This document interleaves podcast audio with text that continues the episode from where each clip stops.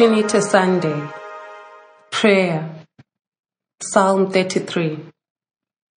For the word of the Lord is upright, and all his work is done in faithfulness. He loves righteousness and justice. The earth is full of the steadfast love of the Lord. By the word of the Lord the heavens were made, and all their host by the breath of his mouth. For he spoke, and it came to be. He commanded, and it stood firm. Truly, the eye of the Lord is on those who fear him, on those who hope in his steadfast love, to deliver their soul from death, and to keep them alive in famine. Our soul waits for the Lord. He is our help and shield. Let your steadfast love, O Lord, be upon us, even as we hope in you. Reading the Word. First reading. Deuteronomy chapter 4. Moses said to the Israelites, Ask now about former ages, long before your own, ever since the day that God created human beings on the earth. Ask from one end of heaven to the other. Has anything so great as this ever happened? Or has its like ever been heard of? Has any people ever heard of the voice of a God speaking out of a fire? As you have heard and lived? Or has any God ever attempted to go and take a nation for himself from the midst of another nation? By trials, by signs and wonders, by war, by a mighty hand and an outstretched arm, and by terrifying displays of power, as the Lord your God did for you in Egypt, before your very eyes. So acknowledge today and take to heart that the Lord is God in heaven above and on the earth beneath. There is no other. Keep his statutes and his commandments, which I am commanding you today for your own well-being and that of your descendants after you, so that you may long remain in the land that the Lord your God is giving you for all time. Second reading. Romans chapter 8 For all who are led by the Spirit of God are children of God. For you did not receive a spirit of slavery to fall back into fear, but you have received a spirit of adoption. When we cry, Abba Father, it is that very spirit bearing witness with our spirit that we are children of God and if children, then heirs, heirs of God, and joint heirs with Christ, if in fact we suffer with him, so that we may also be glorified with him. Gospel, Matthew chapter 28. Now, the eleven disciples went to Galilee, to the mountain to which Jesus had directed them. When they saw him, they worshipped him, but some doubted. And Jesus came and said to them, All authority in heaven and on earth has been given to me. Go therefore and make disciples of all nations, baptizing them in the name of the Father and of the Son and of the Holy Spirit, and teaching them to obey everything that I have commanded you. And remember, I am with you always to the end of the age.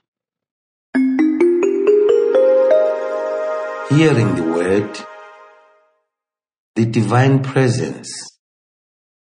On the feast of the Holy Trinity, the readings focus on the theme of God's enduring presence with his people.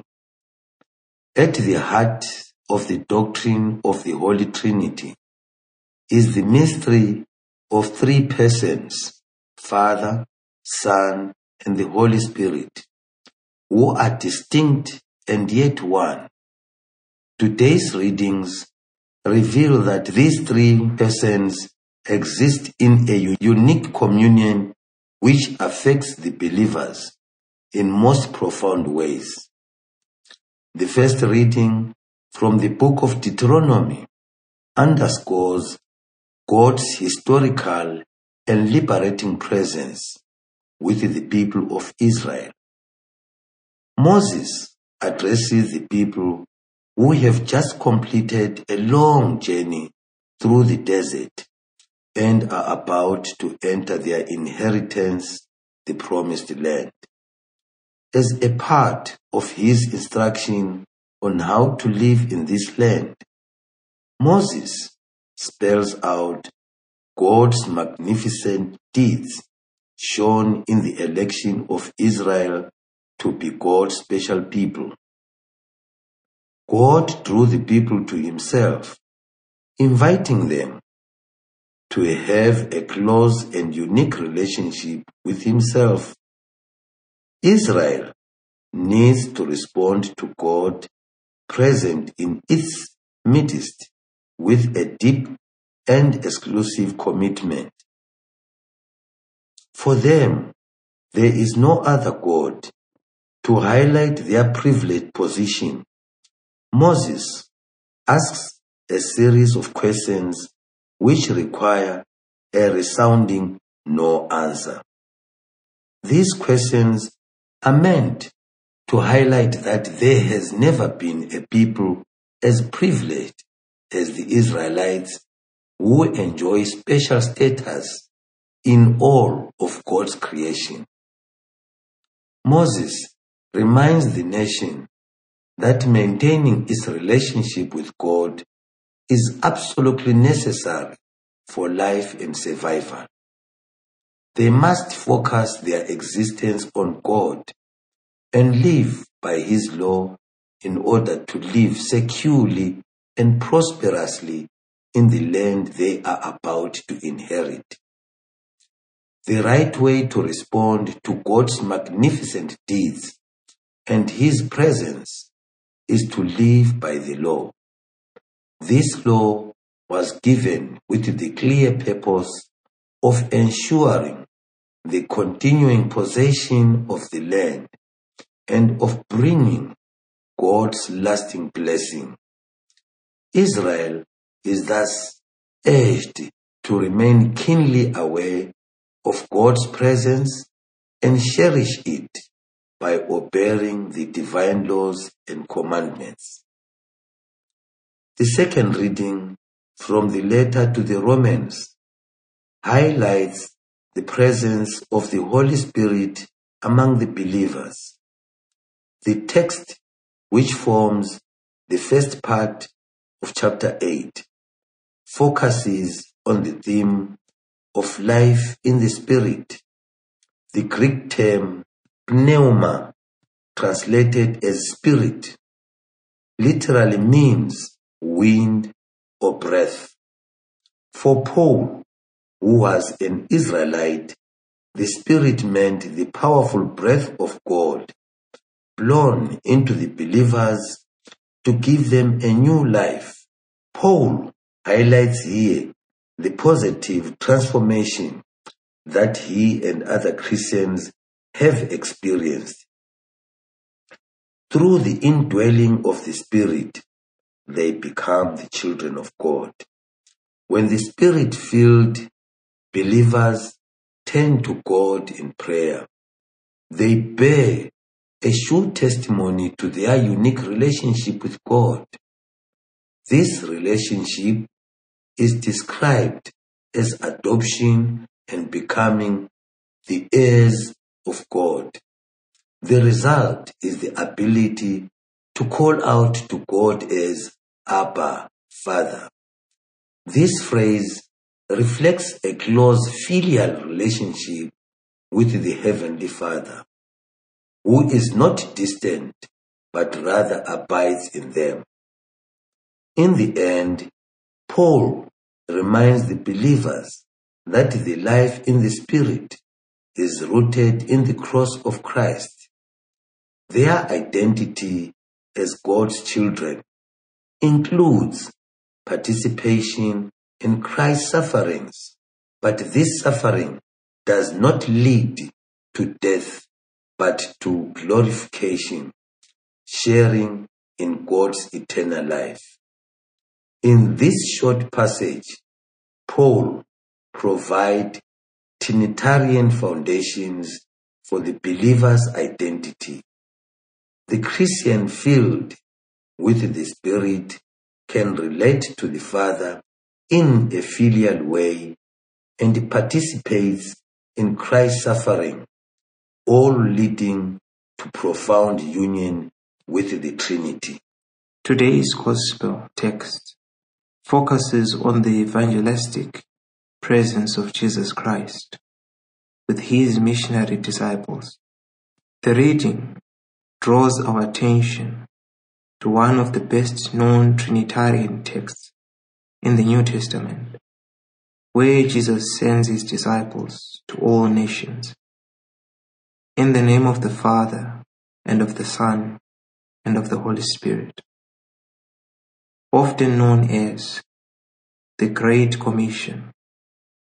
This text narrates Jesus' only appearance to the eleven disciples in Matthew's Gospel.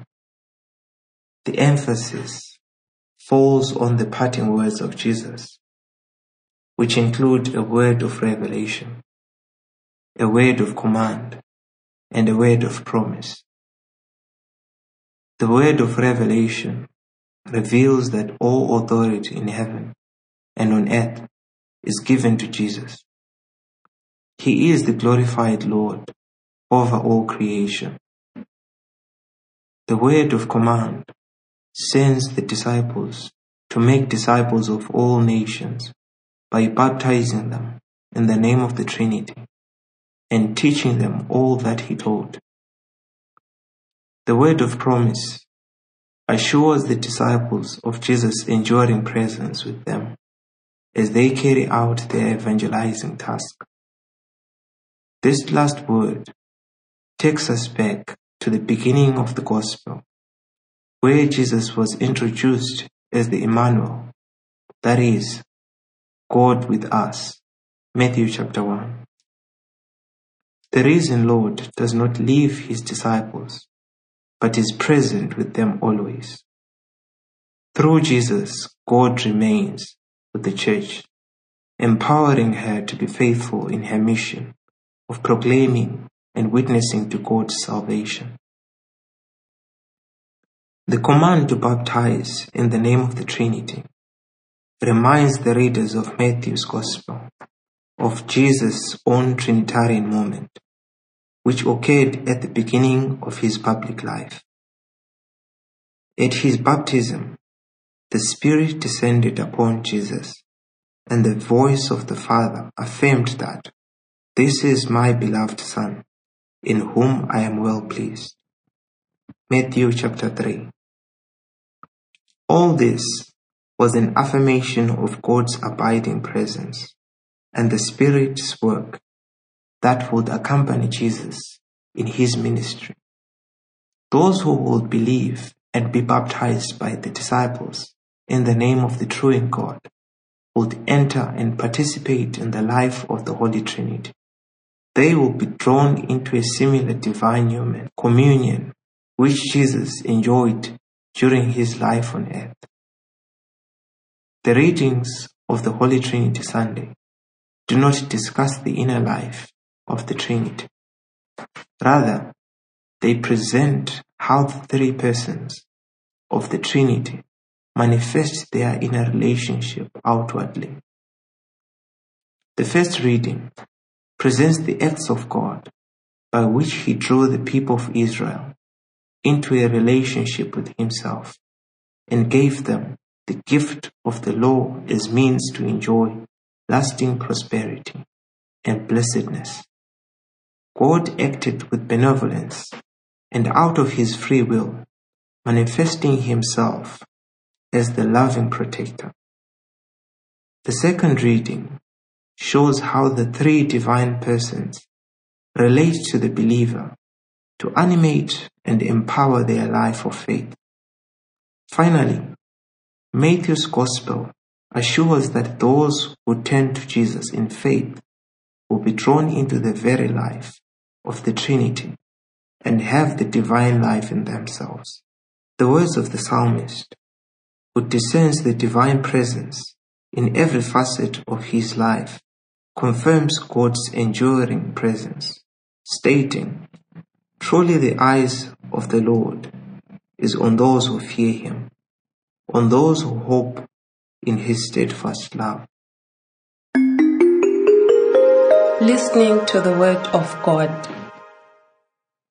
The theme of the divine presence in our lives invites a deeper reflection on whether we pay sufficient attention and due recognition to the gift of others' presence in our lives. For the start, as Christians, we are called to continually live in God's presence. Many Christians over the ages have been practicing the prayer of the heart. This practice consists in continuing repetition of a simple phrase, such as, Jesus Lord, have mercy on me. Or, Lord, you are my God, in you I trust. This phrase can be whispered or repeated silently in the heart. With time, it becomes like a song, continually resounding in the heart and mind. The purpose of this practice is to keep a person mindful of God at all times. It also ensures that a person continually feels God's presence. There are other forms of prayer, such as the Rosary or the Chaplet of the Divine Mercy, which have similar effect. Like the Israelites, we're reminded to keep God's great deeds always in mind. So Christians are called to live mindful of God's presence. In our world crowded with so many voices and diversions, maintaining the awareness of God is no easy task. But with an effort, it can be achieved with great benefit for our spiritual life. A part of our African heritage is the emphasis on acknowledging the presence of another person through extensive greetings. In many non-African countries, people greet each other only with a passing gesture, which means little.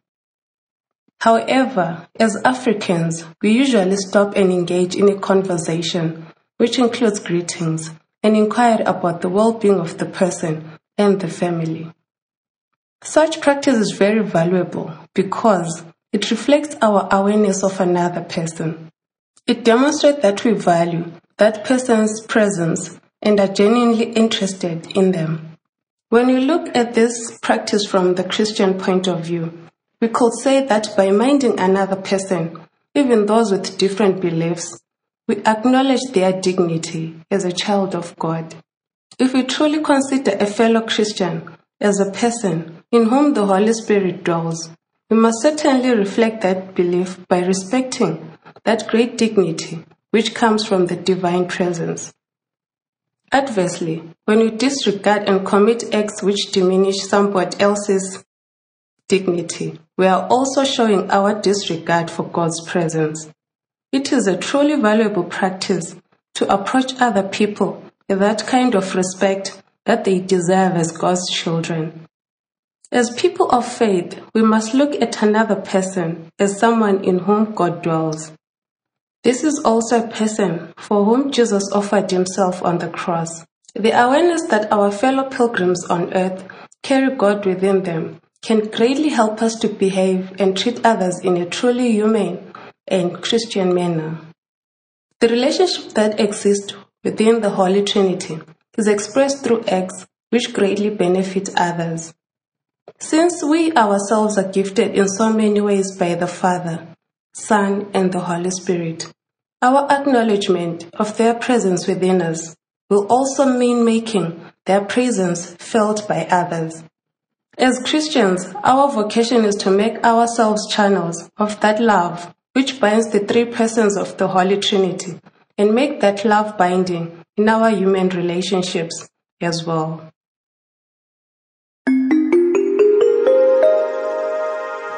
I am because you are.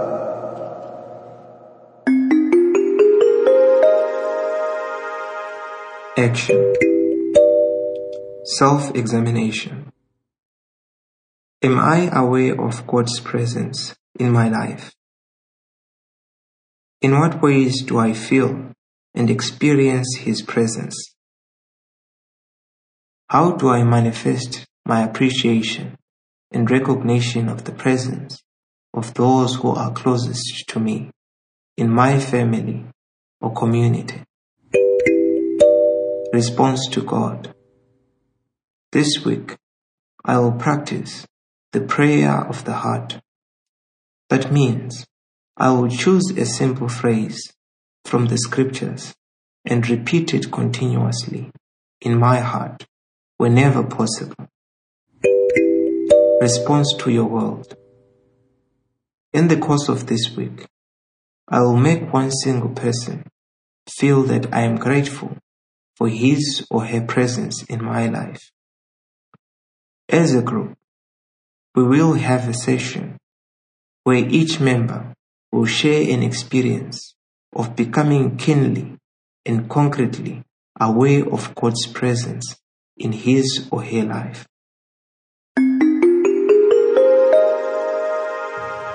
O Holy Trinity, I believe that you are really present in my life.